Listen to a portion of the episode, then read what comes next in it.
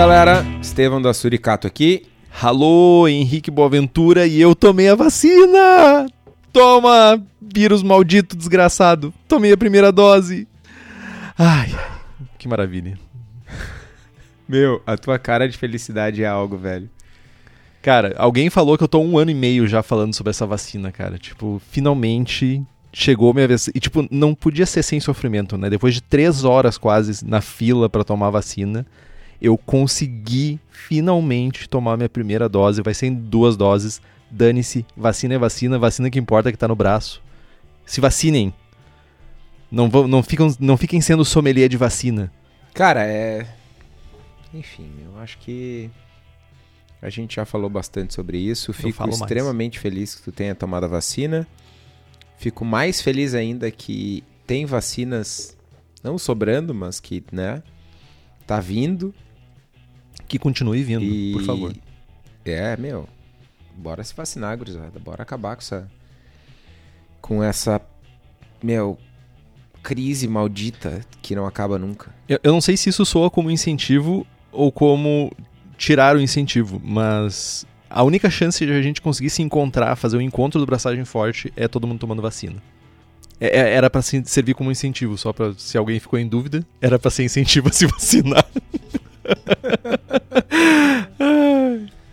tu não elogiou meu fundo, cara, a minha iluminação, que eu me esforcei tanto, fiquei 15 minutos antes me, me iluminando aqui. Tá, isso vai ficar, vai, vai aparecer na gravação, né? Vai. Então eu vou falar.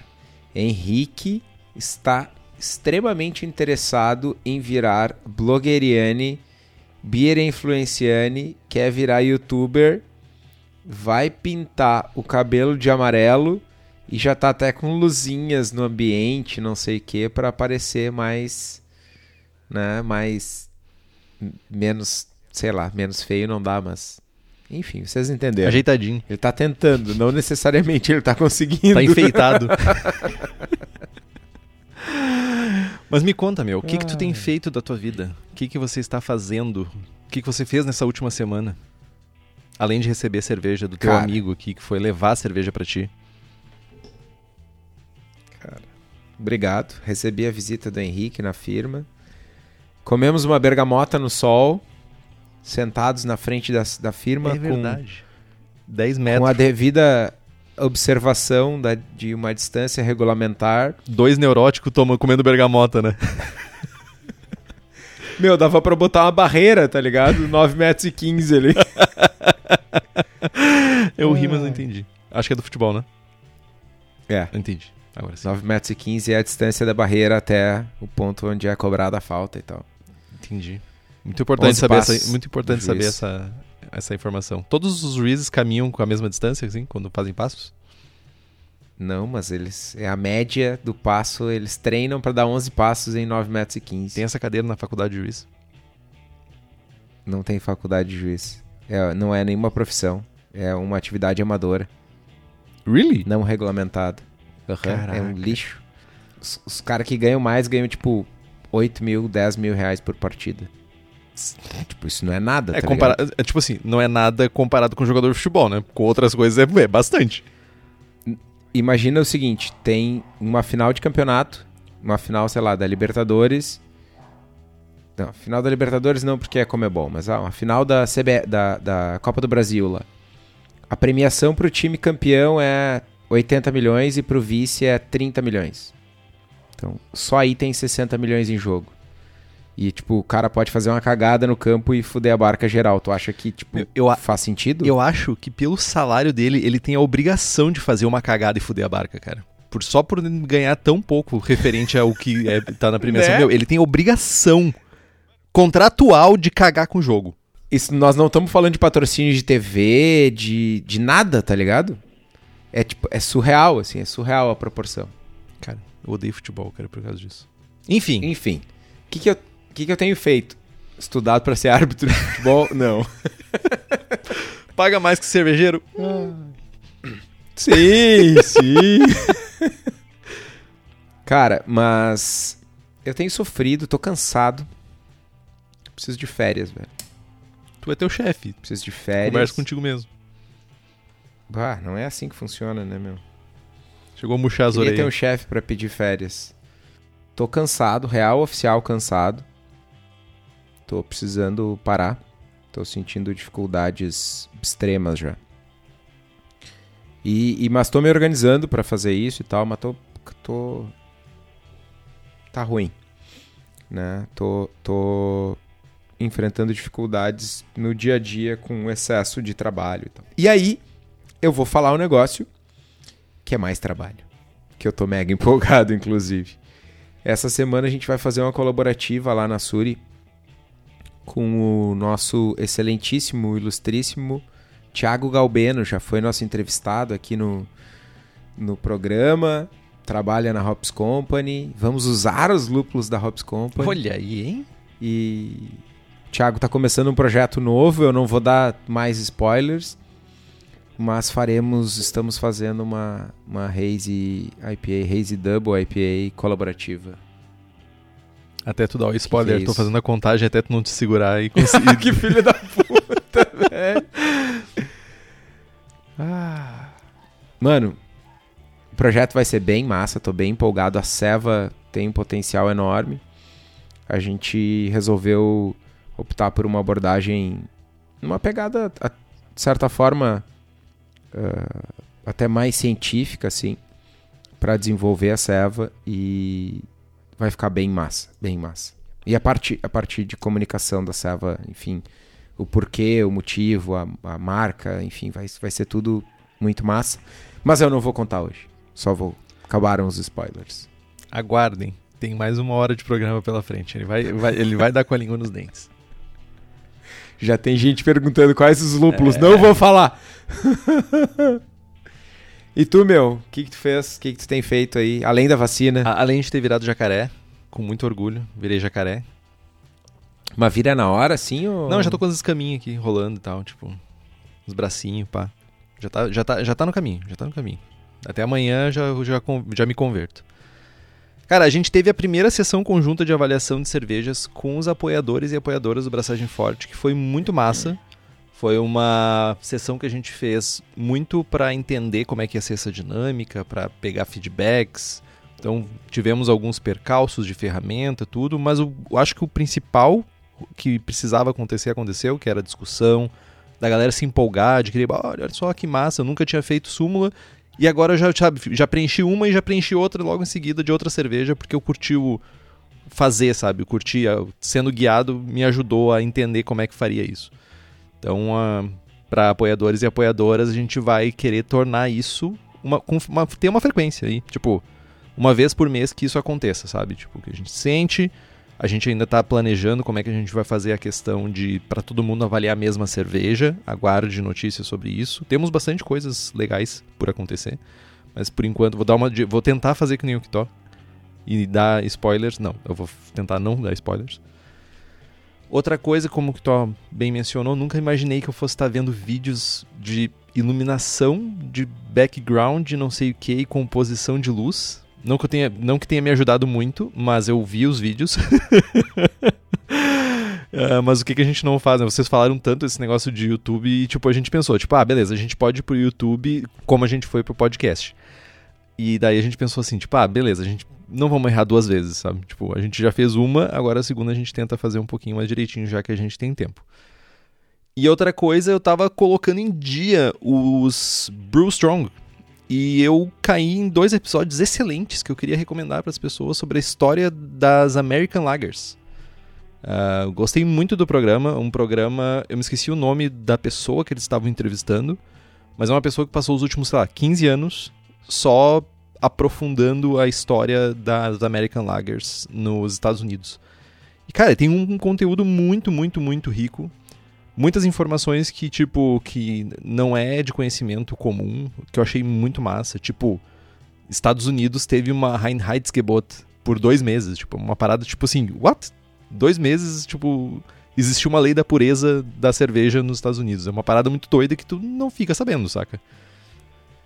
E eu, então aí fica a dica para as pessoas que conhecem um pouco do nobre idioma bretão. Fica a dica escutar esses dois episódios. Fale, Fui pesquisar aqui, o nome do jovem é Greg Casey. Greg Casey, isso aí. Então foi bem legal. Uh, outra coisa, saiu o programa em parceria lá que a gente participou do Surra de Lúpulo. Então você que está escutando, que não escutou nossa participação, não, não, não escutou o que não se comportando fora de casa, vá lá no site, vai lá no, sei lá, Spotify, agregador de podcasts e procure lá o episódio do Surra de Lúpulo com o braçagem forte. E é isso, tipo, falei bastante coisa. É, para vocês que ficaram curiosos de ver o, ai, o Estevão não se comportando, não sei o quê. Pe as pessoas recepcionaram a gente. Oi, Kitó. Oi, Boaventura. Sejam bem-vindos. E o Henrique larga. Oi, isso aqui seria muito melhor se fosse surra de malte. E aí eu que não me comporto, tá ligado? Não gosto de lupo. nunca, nunca escondi isso. Ô, mano, tu tem que largar, tu tem que. Tu precisa desesperadamente largar esse personagem, velho. Qual personagem? Esse que tu que não gosta de lúpulo, velho. Essa serva precisa de mais lúpulo para ser um 40, tá ligado? Não, ela, tá. E tu quer fazer uma serva 40 ou 45? Definitivamente. Não precisa, não precisa fazer um travesseiro de lúpulo, tá ligado? Mas na hora de fazer a serva, deixa o personagem de lado. Ou, ou enfim, né? deixa esse ódio de lado. Não é ódio, cara, mas alguém precisa equilibrar essa equação, cara. É, é, é demasiado lúpulo. Mas eu não tô do teu lado braçando, tá ligado? Na hora de braçar, pode botar lúpulo, não tem ninguém vendo. Não, mas a minha consciência tá vendo, tá ligado? Tipo, eu preciso, eu preciso, eu preciso, eu preciso ser a, a, a resistência, tá ligado? Eu preciso resistir. Mas eu entendo, cara. Entendi. Mas obrigado pelo feedback de qualquer forma sobre a cerveja. É muito importante para mim a sua opinião. Mas falamos, falamos e a gente não introduziu o programa, né? Programa 107, será que deu ruim? Contaminou, limpeza e sanitização. Tem três títulos nesse título, tipo, dava pra dividir em três coisas. Dava, cara. Mas, primeiro, a gente já falou sobre vários off-flavors, inclusive vários tipos de contaminação diferentes. Segundo, ah, meu, fazer um programa só de limpeza, meu. Tipo, ah, não. E aí, com isso, fazer só de sanitização também não faz sentido. Entendi. Então, tipo. Entendi. Mas contaminação, Kitó. Que, que é contaminação? É a introdução ou presença de micro-organismos indesejáveis na cerveja e em suas matérias-primas. Uh, ela pode variar de imperceptível até mesmo a uma a contaminação grave. E em casos extremos, ela pode causar turbidez, acidez ou sabores estranhos. Né? Aquele famosíssimo tão comentado e tão odiado sabor de morte ou cheiro de morte. E pode fazer com que a cerveja acabe tendo aquele destino desgraçado que é. Na verdade, é um feliz destino, um desgraçado para a pessoa que recebe, para o vizinho do Quitó. Então, para vocês que estão chegando aqui agora, que conheceram o programa faz pouco tempo e quiserem saber um pouco mais informações sobre a miríade de sabores de morte e a riqueza de exemplares que o vizinho do Estevão pode receber, né? É só conferir os primeiros 15 episódios da série Será que deu ruim? A gente passou por uma cacetada de problemas que acontecem na cerveja e como resolver eles. Então, eu não vou listar tudo aqui, vocês podem usar a busca, sejam felizes. E a gente passa por, por, por todos os problemas mais comuns para produzir a nossa cerveja, né?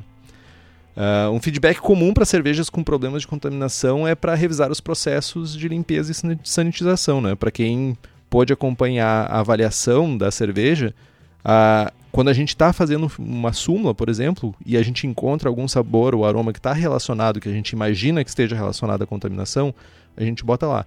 Favor revisar, por favor, revise os seus processos de sanitização e de higienização. Então hoje a gente vai passar pelas boas práticas e melhores maneiras para limpar e sanitizar o nosso e o seu equipamento. Mas sabe quem debate diariamente, todos os dias, às vezes numa quantidade gigante de vezes, sobre os melhores caminhos para deixar a tua ceva top, topping, topzera? As nossas queridas apoiadoras e apoiadores.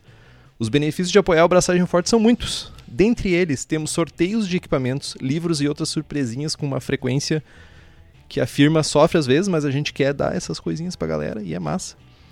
Agora os merchants do Braçagem Forte são exclusivos para apoiadores e apoiadoras e segundo consta nos, nos, nas últimas discussões de cúpula, vai ter boné, novo boné do Braçagem Forte, mas eu não sei, não confirmo, que Tó talvez possa confirmar, mas eu não confirmo nada. vai participar do melhor grupo cervejeiro de WhatsApp do país relacionado à cerveja, por, que é feito por duas pessoas. Consegui nichar bem.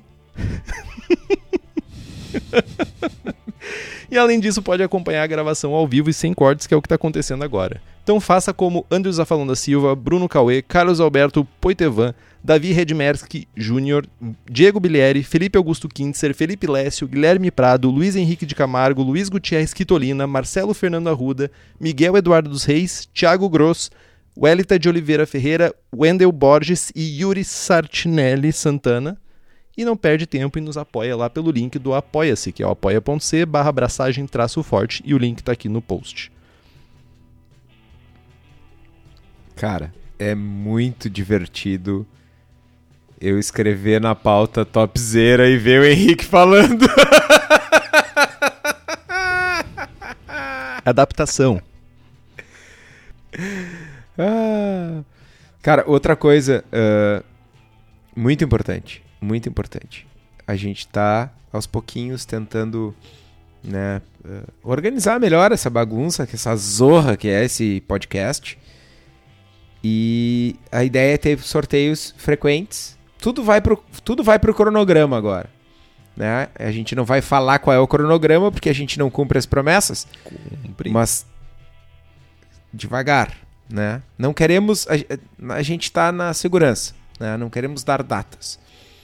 Mas a ideia é que a gente consiga organizar sorteios mensais no grupo de apoiadores e apoiadoras.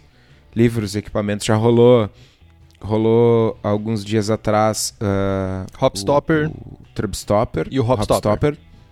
Hopfilter. Whatever. E tem livro na sequência, tem leiteirinha na sequência, enfim. Né? A gente quer transformar isso numa prática mensal. E, meu, a atualização, camisetas Make Ordinary Beer Great Again uh, vem daqui uns dias, recebi o, o retorno hoje, estão quase prontas, então daqui uns dias a gente já consegue enviar para todo mundo aí. E aí é partir o boné. Vamos fazer um, um boné novo aí, um modelinho novo. E, obviamente, quem está no grupo de apoiadores vai poder ajudar a decidir cor não, porque o Henrique vai querer preto. Logo não, porque o Henrique vai querer o logo do braçagem, então vocês não vão decidir porra nenhuma, porque o Henrique é meio, né, mandão. Bom, vamos lá. Falando de contaminantes, então. Nós temos muitos micro-organismos que têm uma capacidade ímpar de zoar a nossa ceva. Né? E a gente pode separar esses micro-organismos em duas categorias. A categoria dos word spoilers que, meu, como é que eu vou traduzir word spoilers? É descajuminadores de mosto. Né? É, okay. São os micro-organismos que vão consumir mosto e vão produzir off flavors ruins. Né? Eles toleram bem o oxigênio e se reproduzem melhor antes que a fermentação baixe o pH do mosto e que produz etanol. E a outra categoria é dos beer spoilers, ou os descajuminantes ou descajuminadores de ceva, que são micro-organismos que tendem a preferir condições anaeróbicas, ou seja, sem oxigênio. Tá certo isso? Sem oxigênio, tá certo. E sobreviver bem em ambientes com pH mais baixo e que contém álcool. Né? Os, orga os organismos, os micro-organismos mais comuns que são os considerados descajuminantes de cerveja pela maioria dos cervejeiros, são lactobacilos, pediococcus e leveduras selvagens. Né? E aí a gente tem as bretas, as, as blets, as bretanomíceas. Né? Cada microorganismo desses tem o seu próprio conjunto preferido de nutrientes, de faixa de atuação eh, pensando em temperatura, faixa de pH ideal, taxa de crescimento. Cada microorganismo tem um comportamento diferente. A contaminação, uh, e aí um, ponto importante aqui, a contaminação para uns pode ser um problema sério e pode trazer algo indesejado, mas ela pode ser uh, vista como complexidade né, para outros cervejeiros. Né? Principalmente quando a gente começa a falar de sour beers, de cervejas wild, de cervejas uh, fermentadas espontaneamente e tal. Mas na maioria das cervejas, né, no entanto, a gente quer só o caráter produzido pela levedura que a gente inoculou. Então, sei lá, numa ESB eu não quero caráter de brete, eu não quero caráter de pad, eu não quero caráter de lacto. Mas talvez, sei lá, numa lambique, talvez não, numa lambique eu quero tudo isso. Né? Então, uh, ao contrário de, de alguns off-flavors, tipo de acetil, que é ruim sempre, sim, é ruim sempre, antes que alguém fale alguma coisa, né? A acidez e, e, e, caráter de brete, funk e tal pode ser benéfico dependendo do estilo e tem cervejas, isso é importante, tem cervejas que não são estilos propriamente ditos, mas que são construções modernosas, pós-modernas e tal, que isso é legal, tipo, sei lá, uma Black IPA, né? A gente tem um caráter, um funkzinho, tem um caráter de lúpulo e tal, é algo que não é estilo, não está em lugar nenhum, mas funciona tri bem. Mas boa parte dessas vezes, acho que é importante a gente pontuar isso, né? É, existe um, um movimento, existe um momento que tu decide que tu quer que aquilo ali esteja e tu espera um caráter ali, né? O que a gente está falando aqui são desses momentos onde tu não está inoculando, tu não está esperando isso para cerveja, né? É, sempre tem aquele cervejeiro sem caráter que fez uma ris na barrica e a ceva acidificou e ele vai tentar vender como Dark Sour. É. Triste. Né? A gente julga. Bom, mas falando em, em, em levedura, em inóculo, em, em, fermentação limpa, né, em fermentação de qualidade, a gente não pode esquecer da Levtech. Além de leveduras para cerveja, inclusive a Levtech também tem bactérias, blets, leveduras para outras bebidas como hidromel, cidra, whisky, cachaça, e eles têm, elas têm um atendimento que nenhuma outra empresa do setor tem. E para vocês que são profissionais, a Levtech oferece, além de tudo isso, mais de 50 tipos de leveduras, consultorias em boas práticas de, de fabricação, controle de qualidade, montagem de laboratório, treinamento de pessoal, banco de leveduras. Então é só entrar lá, levtech.com.br e fazer as tuas compras. E dizer que escutou aqui no Braçagem Forte porque é importante, né? Importantíssimo sempre dizer que escutou aqui porque né? Berolas. Berolas são importantes. Beleza, agora a gente fala sobre uma questão que é limpeza versus sanitização, né? Já nós, algumas pessoas confundem os dois termos e erroneamente às vezes atribuem a mesma coisa e não é a mesma coisa. Uh, tem uma galera que tipo que geralmente parte direto para a parte de sanitização, tipo cheio de golesma, cheio de craca dentro do fermentador e vai direto para sanitização e tipo não é legal. A gente tem que limpar tudo primeiro, né? Uh, a gente precisa fazer uma limpeza que é uma parte mecânica mesmo de remoção de craca, remoção de possíveis sólidos que tenham dentro de fermentador, ter todas as partes que vão tocar a parte fria da cerveja, tudo que vai tocar a parte de fermentação, a gente precisa ter uma limpeza que é remoção dessas partes sólidas muito bem feita, né? Porque senão a chance de dar ruim é enorme. Então, tipo, levedura seca, resto de lúpulo, frutas, coisas assim, tipo, tudo fica naqueles cantinhos onde o, san o sanitizante não consegue alcançar. Aquilo ali é um potencial ponto de contaminação.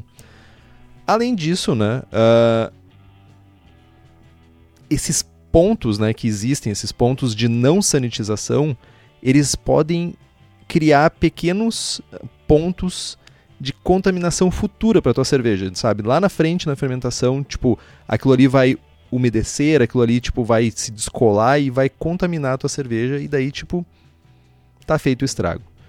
Tu precisa remover a sujeira e os outros depósitos do equipamento para que as bactérias e outros micróbios não tenham onde se esconder e o teu sanitizante possa fazer o trabalho dele da maneira correta, que é tirar da superfície que está limpa Sanitizar a superfície limpa. Essa que é a parte importante. Então, limpeza é remoção de sólidos, remoção de coisas craquentas que estão na superfície do teu fermentador, do teu equipamento. E a sanitização é, uma vez limpo, uma vez o teu equipamento está lá lisinho, vem o sanitizante e mata qualquer coisa de bactéria ou qualquer microorganismo que possa estar ali que vai estragar teu rolê. Cara, uh, já tem uma pergunta aqui. O Rodrigo pergunta no chat. E antes da gente entrar mais profundamente na parte de limpeza, vamos falar da pergunta dele. Ele pergunta: fazer starter e ou, e ou propagação de leveduras diminui a chance de contaminação do mosto? Não é que tu diminui a chance de contaminação do mosto. O que tu está fazendo com start, um starter ou uma propagação de uma levedura é que tu está fazendo com que a competição tenha vantagens para o lado do microorganismo que tu está propagando. Porque no final das contas, a fermentação que ocorre do teu mosto, ela é uma competição. Tu não tem um mosto 100% estéreo. Teu ambiente não é 100% estéreo. Então o que, que acontece quando tu faz um starter ou uma propagação, na verdade, é eu estou dando uma vantagem, eu tipo na corrida, esse meu esse meu starter aqui, essa levedura que eu fiz no starter, ela está ganhando uma vantagem em cima de possíveis outros contaminantes que existam no mosto. Então, se a tua fermentação vai ocorrer rápido e o contaminante que existir dentro do teu mosto não, não conseguir encontrar uh, alimento, por exemplo, para propagar, para crescer e para estragar a tua cerveja, a tua fermentação vai ocorrer primeiro e tu não vai estragar a tua cerveja. Entretanto, porém, tem muitos outros micro-organismos que conseguem sobreviver a, esse, a, essa competição e vão estragar a tua cerveja lá na frente. Tá aí Brett, por exemplo, que pode ser um exemplo disso, ou outros micro-organismos que eles vão se alimentar de todos aqueles açúcares complexos que sobraram na tua cerveja, só que lá no final da fermentação. Então, tipo, uma semana depois da tua cerveja estar tá finalizada, tá de boinhas, tua, tua fermentação tá legal. E depois, conforme a cerveja vai passando, vai começando a aparecer sinais de contaminação. Quer complementar uma coisa, Kitor? Eu tenho, eu tenho, tenho várias coisas a complementar. Primeiro de tudo, teu comentário é muito válido, mas ele parte do princípio de que se tu não propagar, tu tá fazendo um pitch menor. Saca? Uhum. A grande questão é, se eu vou inocular 2 trilhões de células, eu comprar 2 trilhões de células é mais seguro ah, do que eu comprar 1 um bilhão, propagar até 2 trilhões e inocular os meus 2 trilhões propagados, porque o ambiente onde eu vou propagar é um ambiente caseiro, não é um reator, enfim. A chance de eu contaminar essa propagação em casa é infinitamente maior do que, eu propag... do que eu contaminar isso no laboratório. Então, partindo do princípio que tu sempre vai fazer o pitch correto, propagar em casa aumenta a chance de contaminação. Né? Agora, como o Henrique falou, ah, vou botar um sachezinho aqui de, de 11 gramas em 200 litros de mosto, ou vou propagar e, e fazer o pitch correto, aí sim, propaga que, que é, só que aí tu tá, né, a treta é outra. Né? Tu vai fazer um pitch diferente, essencialmente. Uh, o, o, Rodrigo dá o follow-up na pergunta. Pode acontecer isso dois meses depois? Isso, tipo, de, de a serva apresentar contaminação? Acho que, como o Henrique falou, a gente pode ter brete, por exemplo, que uh, em condições de poucos nutrientes, né, de, de acidez mais alta, de álcool e tal, ela vai atenuar pouco mosto e vai produzir um caráter né, bretado. Não, e tem outras e vai contaminar a tua célula. E tem outras variáveis também, né? Temperatura vai, vai impactar diretamente nisso, headspace na tua garrafa. Tem um monte de outros fatores que vão impactar na velocidade que isso vai acontecer, sabe? Uh, mas sim, pode acontecer dois meses depois. Não é, não é impossível disso acontecer. É, o, o Chico Milani até faz um comentário que vai um pouco na mesma linha do que eu faço. Uh, ele comenta que para volumes pequenos ele nunca faz starter. Né? Eu acabo, por ter o dia a dia da fábrica e por ter a levedura, entre aspas, à disposição para fazer lotes pequenos, né? eu acabo não fazendo starter. Né? Mas uh, entendo e concordo que quem faz, acho que acaba fazendo mais sentido, inclusive, quando. Uh, como o Henrique estava nessa, nessa sequência louca aí de fazer várias lagers né, reaproveitando levedura e tal, esse, esse, esse, essa boa prática né, de reaproveitar a levedura e fazer um starter e guardar, enfim, e aumentar o pitch é algo bem, bem saudável.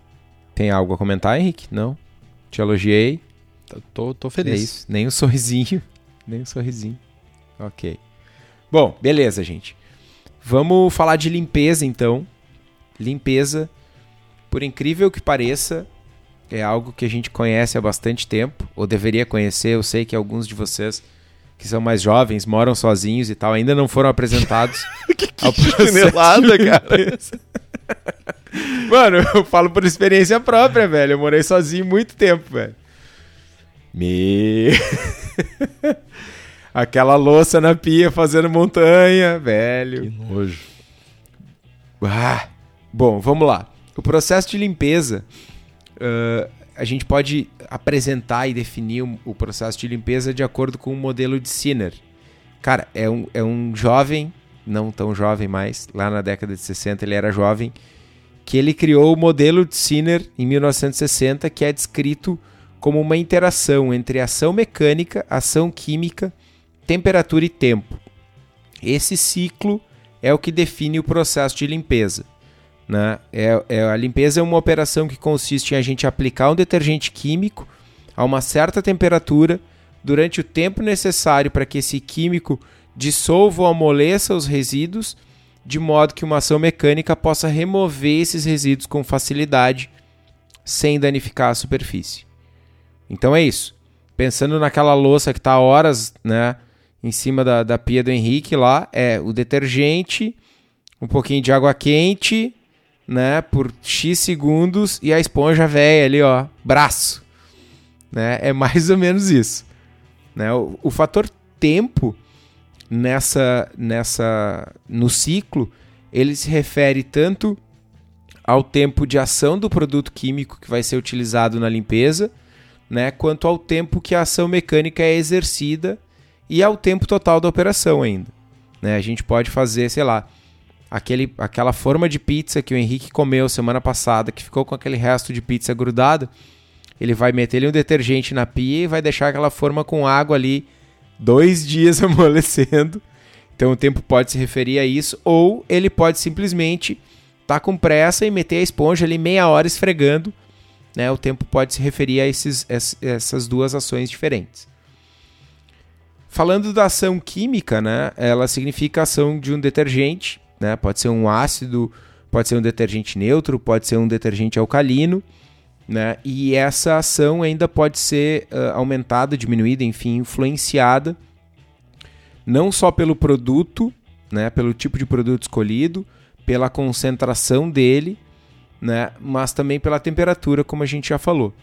Então, uh, escolher o produto químico adequado para fazer a limpeza né, e obedecer uma diluição adequada. Normalmente, a gente vai falar isso mais vezes, mas normalmente uh, indicada pelo fornecedor. É sempre é importante a gente uh, consultar o fornecedor.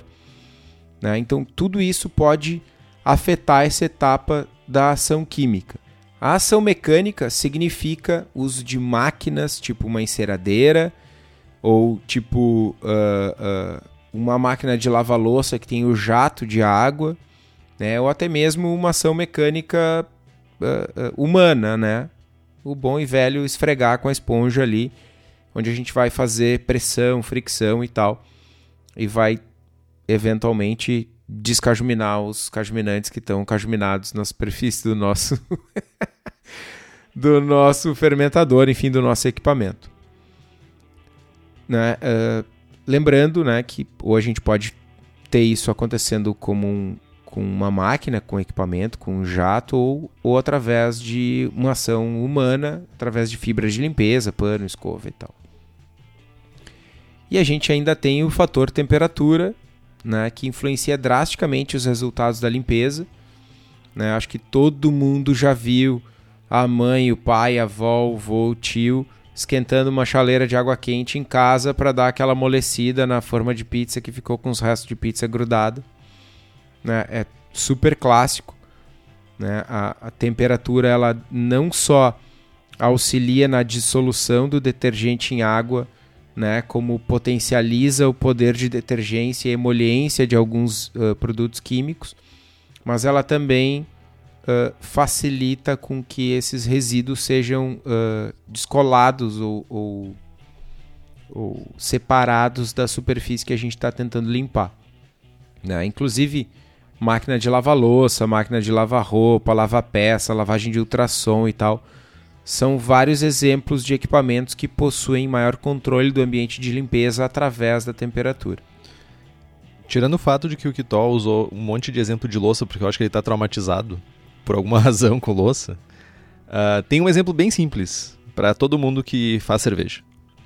Sabe quando tu, na fervura, tu não faz first worth hopping e tu começa a fervura começou aquele hot break ali em cima com um monte de proteína coagulada e tu joga a primeira carga de lúpulo de 60 minutos, levanta aquela espuma, gruda aquela espuma nos cantos da panela e daí tipo, tu não tira, porque a fervura está acontecendo e tu vai fervendo e lá no final, quando tu tira a panela, tem aquela craca gosmenta, meio esverdeada, meio marrom grudada na panela.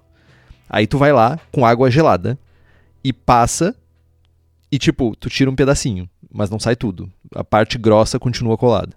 Aí depois tu vem e passa um pouco de ou um sabão neutro ou um detergente neutro com uma esponja e tu umidifica ou tipo espalha o detergente ali e tu vai ver que tu vai conseguir extrair mais ainda o que tu já tinha. E depois tu vem ainda com uma ação de uma escovinha, de uma escovinha que tem as cerdas mais macias e tu tira o restinho. Então, tipo, é um dos exemplos que a gente tem. E se fosse com água quente, seria mais fácil ainda. Então, no nosso dia a dia, todas essas essas regras aqui do, do modelo do pecador, ali, tal do modelo do pecador, entendeu a piada que tô? Não, né? O sinner, pecador, sinner. Eu não tive a coragem de fazer piada no começo. Tá é, mas eu, eu não tenho esse problema, eu não nasci com essa trava. Uh, é basicamente isso. Se a gente desde o início fosse com água quente, fosse com uma ação mecânica de uma escovinha e o detergente, provavelmente numa só passada a gente conseguiria tirar tudo. A gente faz às vezes mais de um processo ou uso de mais, mais de um tipo de ação mecânica para conseguir o mesmo resultado. Então uma coisa colabora com a outra para chegar num resultado melhor. Faz sentido isso? Já que eu não, não, não queria usar o exemplo de louça, só isso. É, eu acho que o exemplo de louça é um exemplo universal, porque todo mundo tem louça em casa. E salvo algumas pessoas muito iluminadas, todo mundo lava ou lavou louça na vida em algum momento.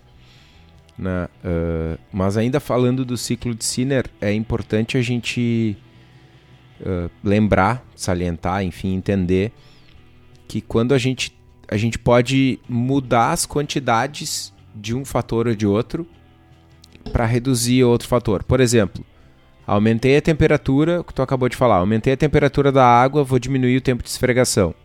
Ou aumentei a concentração do produto químico, posso diminuir a temperatura da água.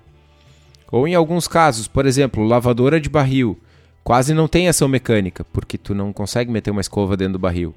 Então tu usa um produto químico que tem uma atuação super super hard, super intensa e tal, com temperatura, com tempo alto porque tu não consegue esfregar dentro do barril. Né? Enfim. E o, o, o ponto importante aqui, quando a gente fala de um ambiente caseiro, é que normalmente em casa a gente não tem acesso a produtos químicos mais uh, que tem uma ação mais uh, com potencial mais intenso de limpeza, né? Então, e é justamente por isso que eu acho que é aí que eu vejo a vantagem da gente usar post-mix versus keg em casa. Porque o post-mix tu pode abrir, meter o braço para dentro com uma esponjinha e esfregar. É isso aí.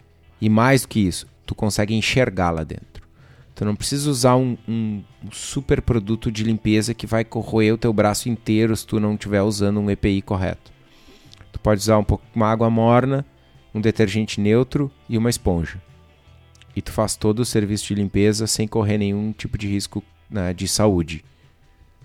Então eu acho que essa é a grande vantagem quando a gente usa post-mix dentro de casa. Não poderia concordar mais contigo, apesar de me doer. Cara, tá louco. Mas beleza, agora o Kitó já deu a letra sobre limpeza, sobre o processo, como é o ciclo do, do pecador. Olha só, ciclo do pecador. É quase, é quase, é quase religioso o rolê. A gente já tem o nosso equipamento limpo, a gente já está com tudo limpinho, já arrancou todas as craquinhas que tinham, mas a gente quer ter certeza, né, que a superfície onde a nossa tão adorada cerveja vai tocar, desde a fervura, né, quando a gente resfria, até o fermenta fermentador, quando realmente vai acontecer a transformação em cerveja, que a gente quer garantir que isso esteja livre de micróbios, bichinhos, malvadinhos que vão destruir nossa, nosso resultado tão desejado. Então, para isso acontecer, a gente precisa matar essa turminha do mal aí, seja com algum produto químico ou com calor, que é provavelmente um dos primeiros sanitizantes foi o calor. Né? Ouso dizer que sim. Então, o primeiro dos sanitizantes, mais comum, tá aí em épocas, épocas pandêmicas, está sendo usado amplamente por todo mundo. Agora vejam só, né? Tipo, em algum momento, tipo, era difícil encontrar álcool 70, hoje tu encontra em qualquer bodega. É o álcool. O álcool, sem sombra de dúvidas, é uma das opções mais acessíveis, mais fáceis de usar quando a gente está falando de sanitização. Ele, hoje em dia ele pode ser encontrado em qualquer supermercado, loja de produtos de limpeza, e ele pode ser aplicado na grande maioria do, das superfícies. Inclusive, tu pode, se encontrar, por exemplo, álcool 96%, tu pode diluir em casa, inclusive fazer o teu próprio sanitizante. Mas eu, até onde eu sei, álcool 96% ou 94% ele só pode ser comprado por empresas, não por pessoas. Além de ação rápida, tipo, 10 minutos é o suficiente, ele não agride as mãos e ele acaba sendo um sanitizante um pouco mais seguro, né, para nossa tão amada pele. E você, a gente resseca um pouco agora com as épocas pandêmicas, né, de tanto usar, mas ele certamente comparado com outros sanitizantes, ele é muito menos, ele agride muito menos a nossa pele. Um ponto extremamente importante do álcool é falar sobre a concentração dele. Uh, o álcool 70% ele possui uma concentração ideal para o efeito bactericida, porque a desnaturação das proteínas do, microorganismo, do microorganismo acontece de forma mais eficiente na presença de água. Ou seja, se for, ah, não é, não funciona aquela regra. Se 70 funciona, 94 funciona melhor. Não. Porque a água que está presente dentro do álcool vai ajudar no efeito bacteriológico, bactericida, palavras difíceis. Então, uh, ele vai facilitar a água, a entrada do álcool para dentro lá da bactéria, vai passar pela camadinha protetora e vai entrar dentro da bactéria. E ele também vai retardar a volatilização do álcool, permitindo um maior tempo de contato, que é os 10 minutos que a gente precisa. Então, álcool 96, 94, 100% isopropílico? Não. É álcool 70% que a gente precisa para nossa cerveja. E outro ponto de atenção é que ele é um pouco nocivo para borrachas no nosso processo. Né? Então ele pode causar rachaduras em alguns tipos de plástico e borrachas. Então fica a dica, usem, mas para esses equipamentos específicos vocês precisam ter uma atenção redobrada, porque senão ele pode ressecar. Dois comentários rápidos. Meu, álcool tem um problema sério, é que essa porra pega fogo, velho. Né? E a gente tá fazendo serva, muitos de nós fazendo serva com fogareiro então, por favor, muita atenção, né? Mantenham o álcool longe do fogareiro, né? Queima, o álcool é muito bom, mas queima pode dar uma treta infinita. Né? O outro ponto é que, como o Henrique falou, o álcool resseca a borracha no médio prazo, mas para alguns plásticos é tipo instantâneo. Se tu pegar o plástico do teu uh, do teu alto sifão dá uma borrifada, ele trinca todo na hora. Inclusive, isso é um negócio legal pra gente se livrar do alto sifão. Mas é, é, é instantâneo praticamente, assim, é bem. Então tomem cuidado com álcool e, e, e, plásticos, plásticos transparentes principalmente. Nessa época agora que a galera tá consumindo muito em growlers, né, e growlers retornáveis, às vezes PET, eu vi uma galera que guardou o growler PET com álcool dentro. E muito tempo. E depois, quando tirou, tipo, o álcool ele já tá turvo, sabe? Porque ele começou a, tipo, a arrancar um pouquinho do plástico, tipo, hum, que desgraça, sabe? Bom, vamos pro nosso próximo sanitizante, ácido peracético.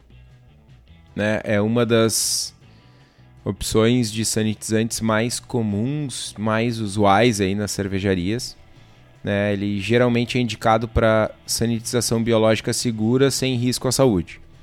Ele é muito, muito, muito utilizado em cervejarias, porque além de sanitizar, ele tem um efeito mágico, que ele é um ácido, né? E nas cervejarias a galera usa soda cáustica, que é uma base, né? Então tu faz um, um um ciclo de sip de cleaning place com soda e aí tu não quer deixar resíduo de soda para garantir tu mete um ciclo de ácido peracético depois.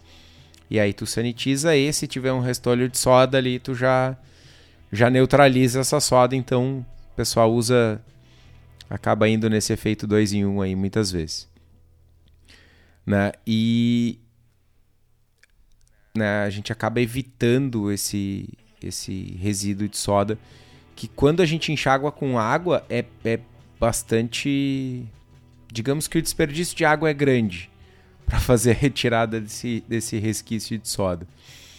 Né? A, falando ainda, vou, sem falar de soda, né? falando de peracético, a diluição do peracético depende da concentração, né? e às vezes a gente adquire o peracético com fórmulas diferentes.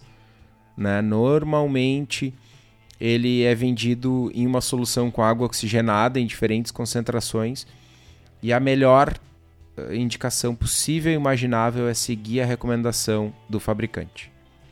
Né? Tá na dúvida, datasheet do, do produto.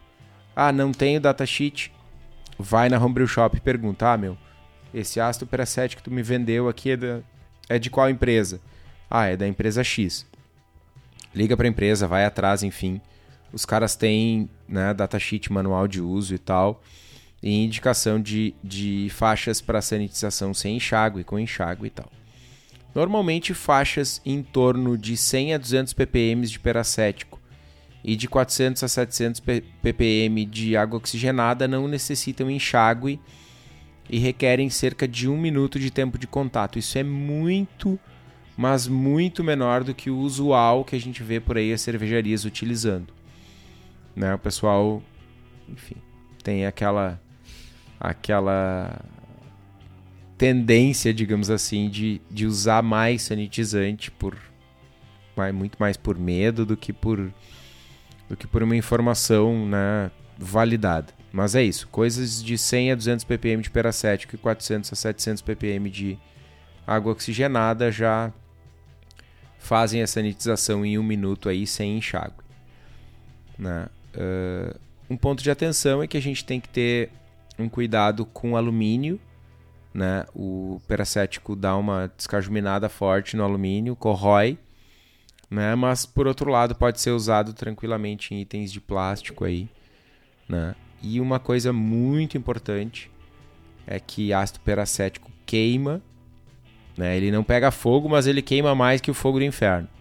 Então a gente recomenda fortemente o, o uso de EPIs né, para manusear o ácido peracético antes da diluição. eu lembro. Ah, guri, né, velho?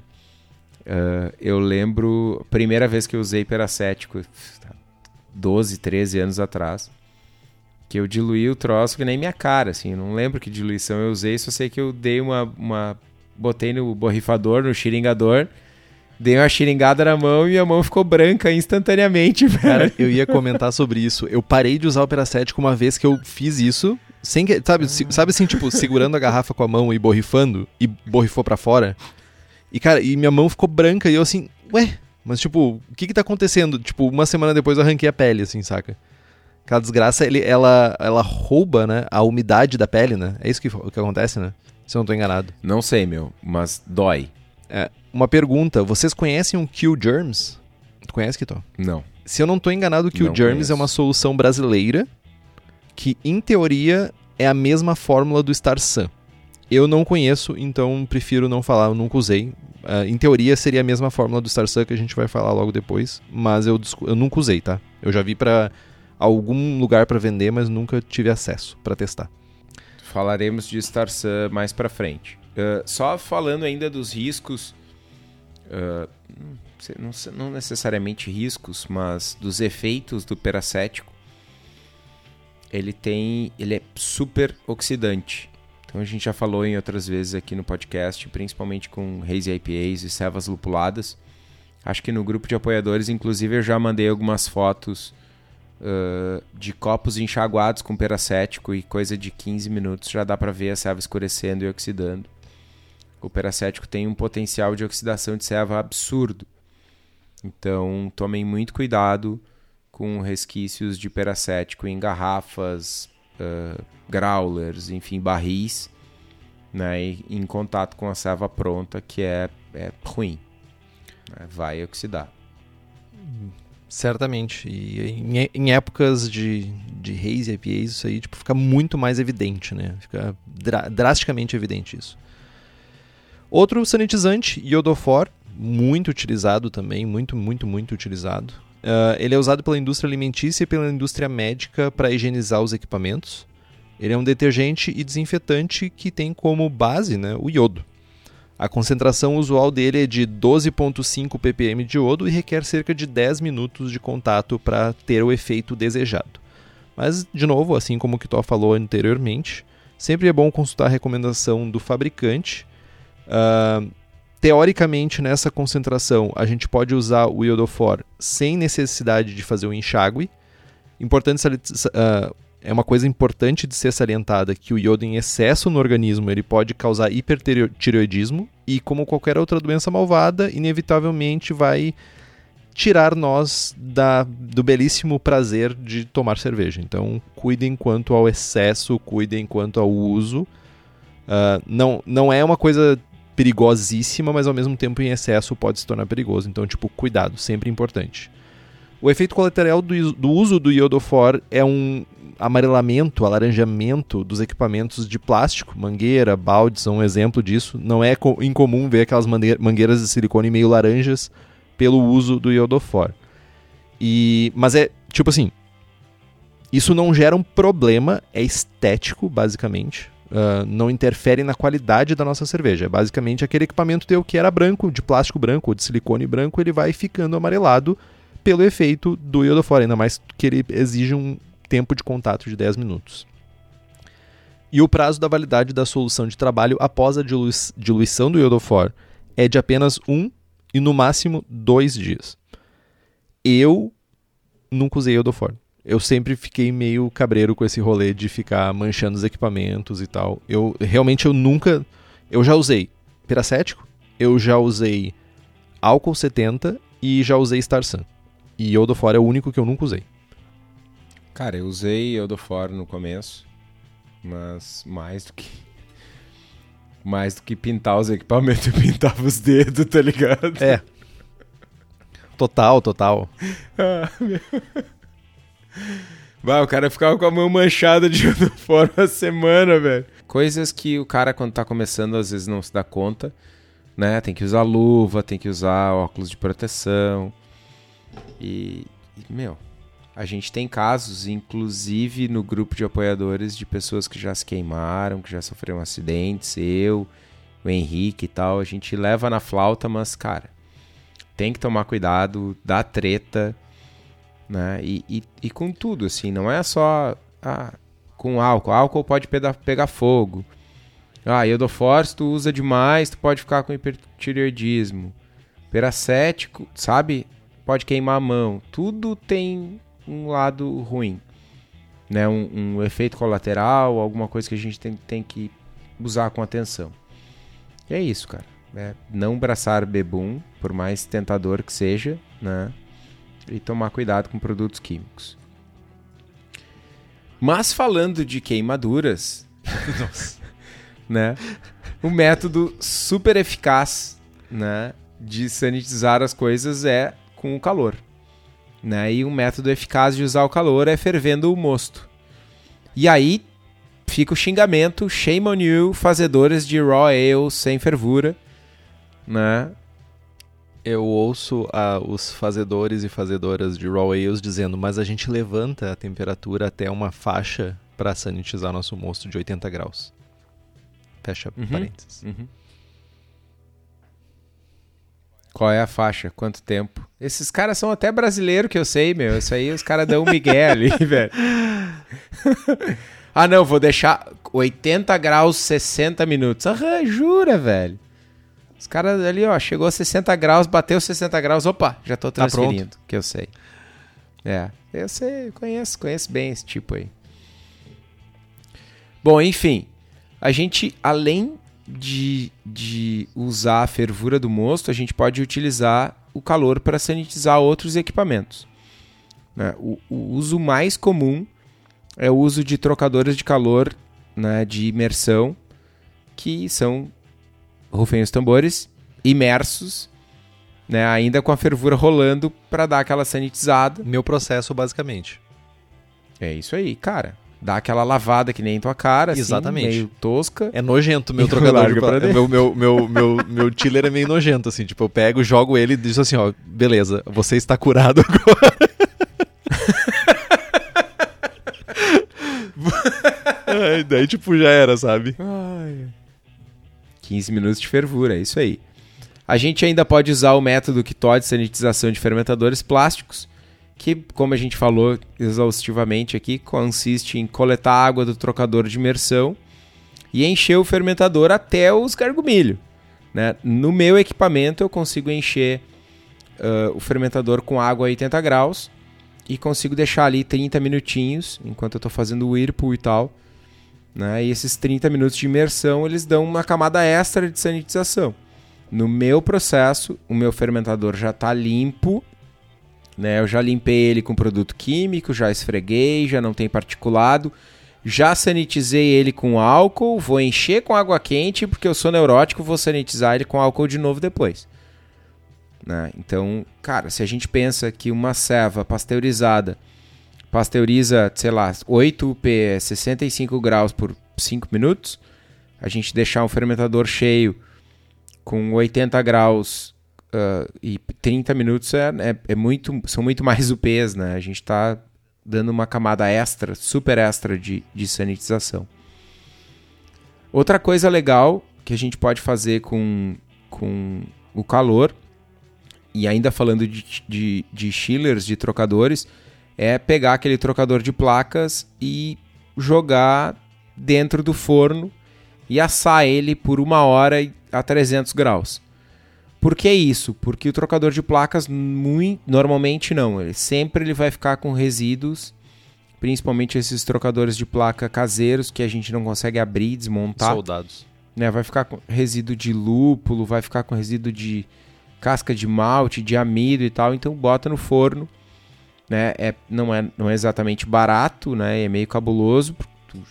Bota o troço ali e, e, e assa. E tudo que está dentro dele vai, vai queimar e aí depois tu passa água e vai embora. Só tem que cuidar muito porque esse troço tem que esfriar antes de tu, antes de tu botar a mão nele, né?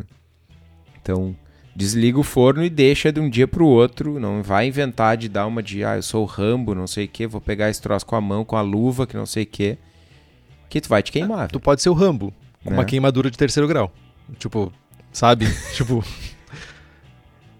Cara, e, e aí eu tenho uma, uma anedota, uma história, cara, que poderia ser muito triste e não foi porque eu tenho sorte.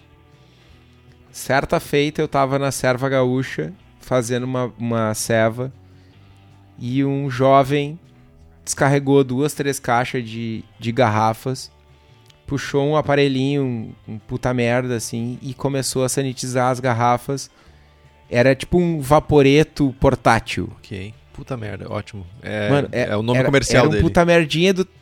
É, isso. Do tamanho de uma chaleira, assim, com um Nossa, biquinho ligava vi. na tomada. Não é pra passar roupa? Um rolê assim, tipo, sei lá, pra descajuminar roupa, não sei. Eu sei o que, que tu tá falando. Eu sei, não sei, eu sei, eu sei, eu sei. Só sei que eu, eu, eu olhei pro cara e na hora eu pensei, meu, tu é um gênio. Tu tá metendo vapor a, tipo, sei lá, 200 graus pra dentro da garrafa. Essa garrafa tá completamente cajuminada, tá limpa, perfeita, pronta. Meu, ato contínuo, comprei um bagulho igual, tipo do celular, na hora comprei. Como sempre, Sem impossível. pensar. Vocês viram isso na gravação do último episódio, comprando leiteirinha? Mano, chegou o bagulho, tipo, uma semana depois, primeira coisa, pá, vou dar-lhe minhas garrafas aqui. Meu, primeira garrafa. Tô com a mãozinha, sem luva, óbvio, porque eu sou idiota. Garrafa na mão. Meu, vapor quente. O que, que aconteceu com a garrafa? Plec! Sério? Caraca. Mano, caraca, foi o cagaço que eu tomei, velho. A garrafa esfacelou na minha mão, velho. Choque térmico. Esfacelou. Tipo, não me cortei porque eu tenho sorte. A garrafa esfacelou em 429, de novo 429, pedaços na minha mão, velho. E aí eu ganhei um passador de roupa portátil. Até hoje essa merda tá rolando na minha casa, eu não sei o que fazer, tá ligado? Jovens. Calor, velho. Calor é ruim. Jovens, com, com essa frase, com essa, esse depoimento do Kitó, a gente vai reforçar isso, a gente já reforçou em alguns momentos. equipamentos de segurança, EPIs. Usem. Vão fazer uma abraçagem, tênis fechado, bota, calça. Vão mexer com panela para um lado e para o outro, luvas. Vão pegar e vão de alguma forma manusear alguma coisa que esteja quente, luvas. Vão fazer sanitização por borrifamento, óculos, protetor alguém vai olhar para vocês e dizer assim: "Nossa, mas tu te preocupa tanto com esse rolê, nem dá, na... tipo assim, ó, é melhor você ser uma pessoa que sofre esse tipo de bullying idiota por parte de outros seres humanos, mas inteiro, com todos os seus pedaços do corpo no, no mesmo lugar, sem queimaduras, sem nada. É importantíssimo isso. Usem EPIs. A gente faz piada com Crocs, não sei o quê. Não, Crocs não. É EPI. É bota, é tênis fechado, é calça às vezes é calor, é, é calor, mas tipo assim, você está lidando com uma coisa perigosa no final das contas, tá? Relatos de problemas são mil. Ah, tu confia tanto naquela alça da panela, um dia ela pode falhar. E você não quer se queimar com aquilo, você não quer ter uma queimadura de terceiro grau na sua perna, no seu braço, na sua mão. Então, cuidem, por favor. Mas então, a gente falou de Soda, a gente falou de Star Sun e a gente falou, não falou de Vanish. Mas por que, que a gente não falou, tá? Uh, vamos aos porquês. Primeiro, Star Sun. Infelizmente o Star Sun ele não é regularizado para venda aqui no Brasil. Uh, não tem uma importação de, de Star Sun que aconteça, tá? Quando chega pra gente aqui de alguma forma, é via malamiga, alguém que faz algum tipo de, de, de, de, lá, de cambalacho para conseguir importar isso. Uh, dá, é, é, quase impossível fazer passar pelo TSA. Eu tenho a experiência de uma vez uh, pedir para uma amiga mandar um Star Sun para mim dos Estados Unidos. Eu tive que pagar um cadeado de volta porque arrombaram o cadeado para tirar o Star Sun de dentro e deixar uma cartinha dizendo Not today. Pra, tipo, basicamente foi isso. Mas tem gente que consegue, sei lá, muda a embalagem, faz um monte de, de rolê para trazer alguém que, sei lá, que não passe pelos mesmos tipos de fiscalização que os seres, seres humanos normais que pegam aviões ou barcos para vir para cá.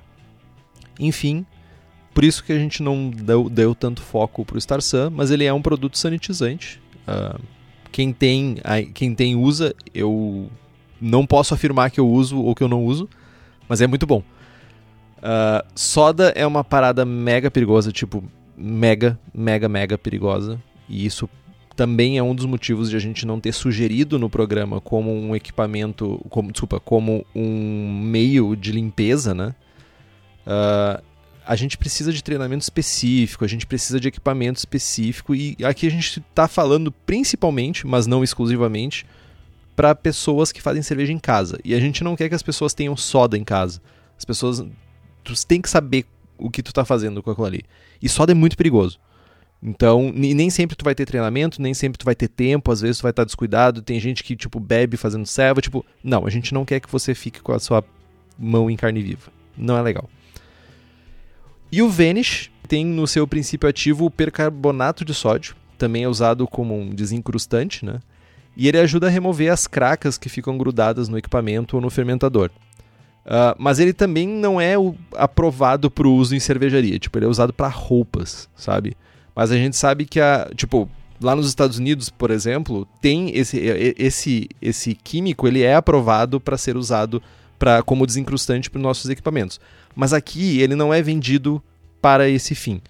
Então, por essa razão também que a gente não vai recomendar o uso aqui no programa, embora eu não possa afirmar que sim nem que não, que eu não use e que é bom. Certo, Kitó? Cara, eu tenho vários comentários a respeito desse, desse bloco, né? Primeiro de tudo, uh, certa vez eu fui conversar com uma empresa de, que produzia produtos químicos aqui no Rio Grande do Sul para produzir algo similar ao Star Sun. E o retorno que eu tive deles é que, a quantidade, que a, a, o ácido fosfórico, na verdade, na concentração do Star Sun, ele está além dos limites permitidos e que tinha algo a ver com a proliferação de algas no meio ambiente. Então por isso que ele era proibido no Brasil. Né? Esse é o primeiro ponto. O segundo ponto é que, cara, lá na cervejaria, por exemplo, para armazenar a soda, tu tem que ter um armário específico de produtos químicos e esse armário fica chaveado e tem um protocolo e só tem, sei lá, o Estevinho e o Joãozinho e o Zezinho que podem abrir esse cara. Então, tipo, dentro da cervejaria eu tenho um armário específico chaveado que nem todo mundo tem acesso. Então é por, é por esse motivo, né? Esse é o tipo de risco que a gente está falando de soda, né? Uh, e que não é legal ter em casa porque não é um hobby, velho. A gente tem outras maneiras, né? Se a gente tem que, se a gente tem que uh, uh, usar produtos químicos que tem que ficar fechados num armário com chave, é porque talvez a gente não esteja abordando a nossa diversão da melhor maneira possível. Né? E pensando que em casa a gente tem cachorro, tem criança, enfim, né? De novo. Com relação ao Vanish, cara, funciona bem como desencrustante. Olha aí, aprendi uma palavra, né? Corrigi uma palavra aí. Uh, funciona realmente bem. Né? E normalmente funciona bem com água quente, tal. Eu uso com frequência em casa, não uso na cervejaria. Inclusive uso nos meus potes de pimenta, que ah, eu dou pimenta pro pessoal que me traz potinhos e eu venho potinho sujo, né, para tirar aquela picância extra, um pouquinho de vanish, um pouquinho de água quente. Ajuda bastante, mas de novo, é um negócio que é feito para roupa. Né? A gente não tem esse uso regulamentado aqui, então se vocês ouviram o Estevão usando, falando que usa Vanish em casa, era no sonho dele. Tá, não era na realidade. É, eu uso para basicamente é isso. Eu uso para as minhas vidrarias, basicamente para tirar craca de vidraria. E eu me esqueci de comentar, né? Tu falou lá que tu usa água quente. Uma das tristezas de comprar um fermentador de PET, daqueles cônicos de PET, é não poder mais usar a água quente do, do retorno do, do resfriamento para dentro do, do fermentador e sanitizar ele. Porque ele não aguenta a temperatura que sai. Muita tristeza. Mas já que a gente está falando de sanitizante, que tu sabe qual é o lugar certo, perfeito para comprar sanitizantes, que todos esses sanitizantes que a gente falou para vocês usarem, não os que a gente falou para você não usar. Sabe onde que tô? Na cerveja da casa. Cerveja da casa fabrica equipamentos voltados para o cervejeiro caseiro, então fica ligado que eles estão sempre lançando novidades para facilitar a nossa vida. Para quem é da região metropolitana de Porto Alegre, tu pode dar um pulo lá no espaço da Cerveja da Casa, na rua Paracatu 220, no bairro Igara, em Canoas, Rio Grande do Sul. E você que não é da região metropolitana ou que você não quer uh, sair de casa e está permanecendo dentro de casa nesses tempos pandêmicos, você pode acessar também o site cervejadacasa.com e fazer suas compras por lá. E lembrando que nós temos as receitas do Braçagem Forte: American IPA, Double IPA, Hazy IPA, American Porter, Goza, Ordinary Bitter e Rauch Beer. E se tu usar o código Braçagem, Port, Braçagem Forte, tu tem 5% de desconto e se pagar à vista tem mais 5% de desconto. Corre lá no site e garante a tua e o link está aqui no post. Mas me conte, Kitó. Ignorei as dicas, fermentei assim mesmo. Vai, vai louco. Deu, deu louco e, tipo, tô com medinho. O que, que eu faço? Cara, quem nunca, né? Não sei. Quem nunca fez uma caca assim? Nunca? Não, lógico que já, né, meu? Inclusive, já fiz Cara, essa caca é... achando que eu tava fazendo coisa certa. Uma coisa que eu me lembrei agora foi quando, quando eu fermentei. Eu fermentei, não, eu abracei uma Seven duas bombonas de 30 litros, botei elas empilhadas na geladeira e não botei os airlocks, deixei as torneirinhas fechadas. E elas caíram no meio da noite na minha sala, quebraram as quatro torneiras e vazaram alguns litros de cerveja na minha sala entre desviar dos xingamentos e das coisas que voavam que minha esposa jogava em mim e tentar salvar a Seva. Com razão, diga-se de passagem, eu gostaria de dizer isso. E eu virei, virei as bombonas com as torneiras para cima, elas pararam de vazar, né? Aí pá, limpei tudo e tal. E aí veio o questionamento, tá? Como é que eu coloco essas bombonas em pé e elas não vazam mais porque as torneiras tinham quebrado? E aí no fim aconteceu que eu tive que botar o braço dentro da ceva, tá ligado? Tipo, pra ajustar, pra fechar a torneirinha do fundo. Caraca, sério que tu fez bombonas. isso? Sério? E tu passou peracético tipo, no braço? Cara, então, eu não consegui abrir a tampa da bombona, porque era uma torneirinha bem embaixo e uma bem em cima. Na época eram só duas torneiras por fermentador. Entendi. Tem a inflação das torneiras, né? Vai inflacionando, aumentando a quantidade de é torneiras. Isso. Aí o que, que eu fiz?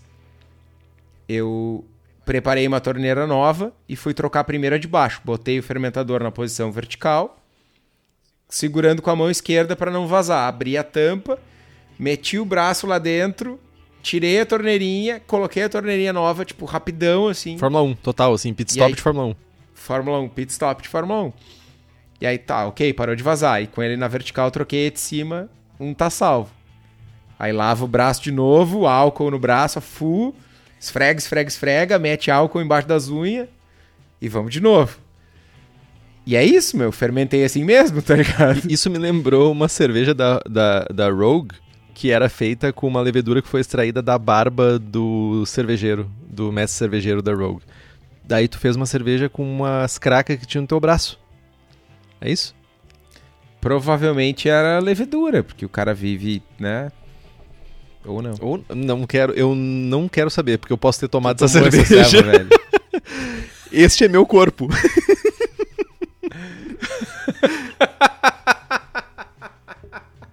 que bosta. Ai, ai. ai, caramba. É, é. Enfim, meu, mas isso, vamos lá, nos leva à pergunta: contaminou mesmo?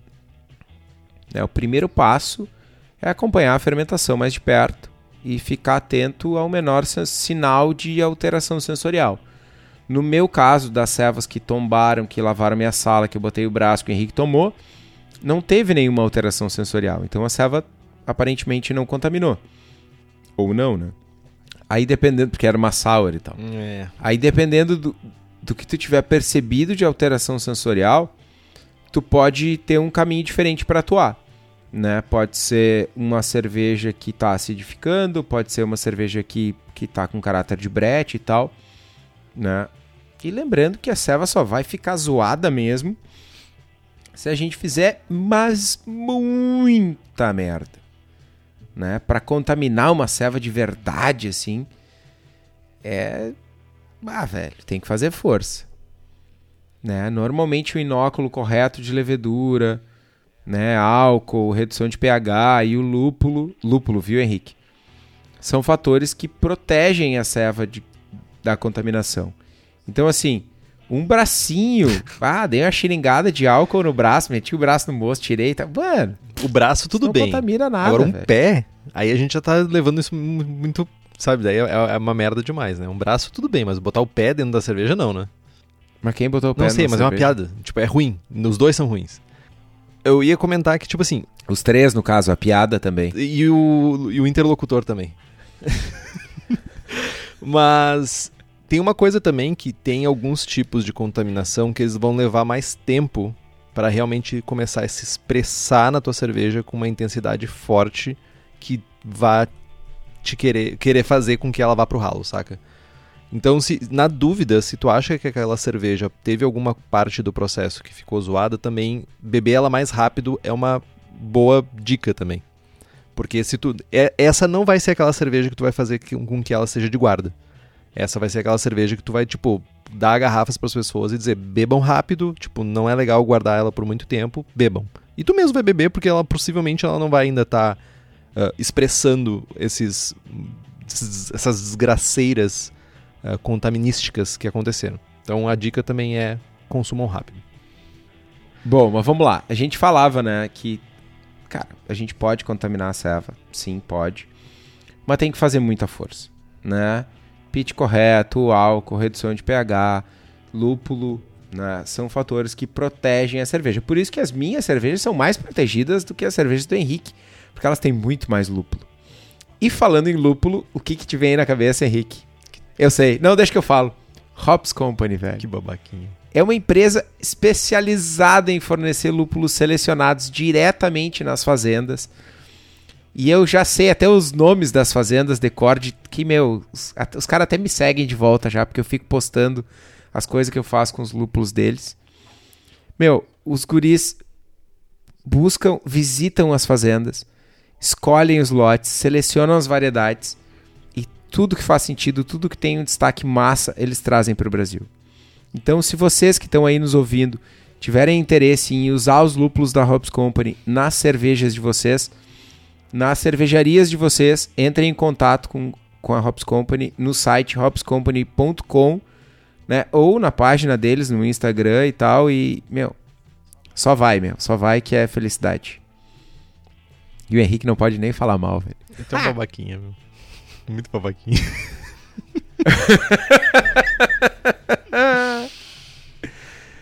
ah, bom, cara, e eu acho que a gente chega no fim do episódio de hoje. Um episódio curto, que não é tão curto assim. Não existe mais episódio curto. Né? Não, exi não existe, apesar disso, esse é um, um episódio Será que deu ruim? Né? O que fazer, como prevenir contaminações. Uma coisa que a gente não falou e que é bom salientar o Rodrigo no chat aqui pede para a gente falar um pouquinho de limpeza de sistema de serviço. Isso é algo bem crítico né, no, no nosso país, é algo que não é. Cara, não, não, não, não tem o seu devido valor. Tem empresas especializadas em limpeza de linhas e aí tem equipamentos especializados para isso. Né? O pessoal usa bomba, coleta coleta o produto de limpeza e tal, faz ele circular nas linhas. O que eu sugiro, o que eu faço na Cubo é o seguinte: eu passo, eu, eu acabo preenchendo, enchendo um barril com uma solução de soda e eu faço com que essa solução de soda passe pela extratora, pela linha, saia pela torneira, eu emendo uma mangueira entre uma torneira e outra e eu retorno isso para outro barril, né, no sentido contrário por outra torneira. Passo soda, passo água quente e passo ácido peracético. Isso aí a gente tem um, um protocolo lá que a gente tem uma frequência a cada duas semanas para fazer isso. E a cada dois meses a gente desmonta as torneiras e as extratoras e as linhas os conectores. É uma trabalheira do caceta, mas tem que fazer. Total. Né? Em casa, o que eu faço, uh, e aí eu, uh, teve essa discussão esses dias no, no nosso grupo de apoiadores e apoiadoras, é que eu acabei não me pronunciando porque eu estava numa correria infinita. Mas o meu procedimento é a cada barril novo, e os meus barris são barris de 10, eu faço uma limpeza geral. A cada barril novo eu dou um banho de soda na minha extratora. Eu, eu, confesso que eu tenho a facilidade de ter a soda na fábrica, então eu. Na verdade, não sou eu que dou o banho de soda, né? Eu levo a extratora suja e pego a limpa. Uh, mas as minhas torneiras eu desmonto todas elas, lavo com uma escovinha e detergente, passo uma água quente e monto de volta. Não uso nenhum tipo de produto químico mais agressivo. É água quente, detergente neutro, uma escovinha, desmonta, escova toda ela, monta de volta, já era. Algo bem simples. Né? E, meu, uma vez a cada quando troquem as mangueiras. É tão barato que, que acaba valendo, principalmente, principalmente as mangueiras de líquido, porque algumas delas, e aí depende de onde vocês compraram, elas têm uma película protetora antibacteriana. Só que essa película ela tem um prazo de validade, então não adianta tu ficar passando soda infinitamente nessa, nessa mangueira que essa película já foi há muito tempo. Né? Mas é, nas minhas linhas eu, eu acabo usando soda por praticidade, mas uh, quando eu não tinha soda eu usava água quente a cada duas semanas. É, eu ia sugerir isso. Para quem no setup caseiro vai ter o seu post mix, joga água quente dentro do post mix e faz isso recircular. Tu pode inclusive fazer um circuito fechado se tu tiver uma bombinha, ou com tu pode usar também uh, ah, CO2 para pressionar e fazer passar e tu jogar para outro lugar. E por fim passar sanitizante e deixar secar, né? Secar bem, escorrer bem. para não ficar com um ponto de umidade que pode criar mofo ali também. Né? Se dependendo de se foi tão bem, foi limpo suficientemente, pode criar mofo. Então é a dica. Deixa abertinho assim, de um, de um dia para uma noite aí que vai sair tudo. Bom, fizemos um desvio na pauta. Vou voltar para os livros antes que o Henrique fique brabo comigo. São três livros hoje. Os links no post junto com o link do vaporizador. Mastering Brewing Science, Quality and Production do Matthew e do Roger, talvez parente do dono da Barth Haas, Roger Barth. Uh, Quality Management Essential Planning for Breweries da Mary Pelentieri e o How to Brew do nosso ilustríssimo John Palmer, meu brother, sei lá quantas servas colaborativas nós temos juntos, e churrascos colaborativos e tal, só para o Henrique ficar com invejinha. Não tem problema, cara. Eu, eu sei meu lugar. meu, teu lugar é no meu coração, velho. Oh. Antes que tu fique chateado aí, meu. Mas é isso então, Kitó. Falamos de sanitização, de limpeza, falamos de um, vários desvios de pautas, mas mais uma vez, fomos direto ao ponto. Eu tenho um último ponto, Antes de encerrar o programa, que não estava na pauta, porque não é algo tão formal assim.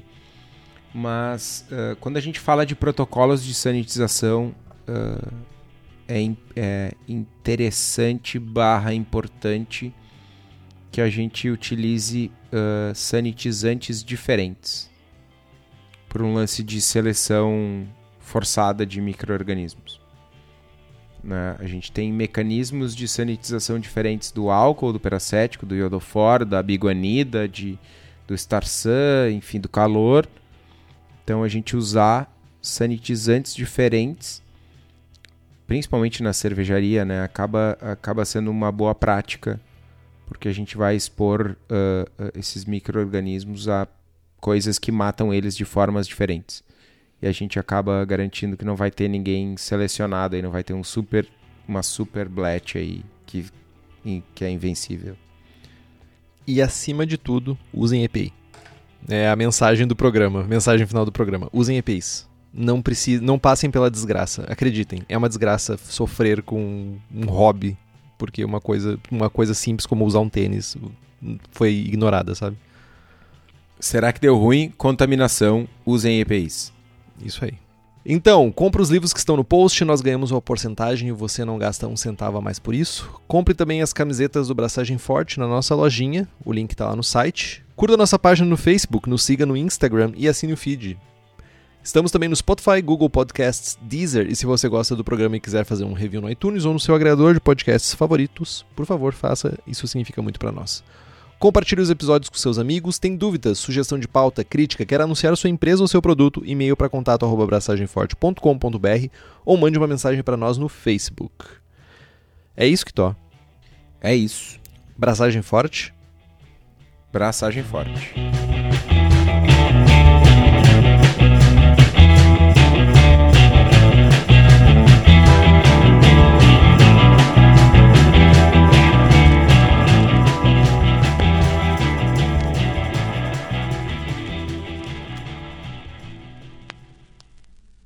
Aí, ó, não tá tão ruim. Não, não. Tá, agora tá melhor.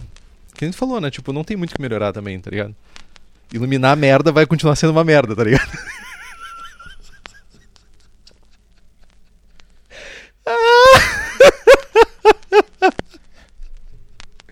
Tá gozadinho hoje? Passou. Ah.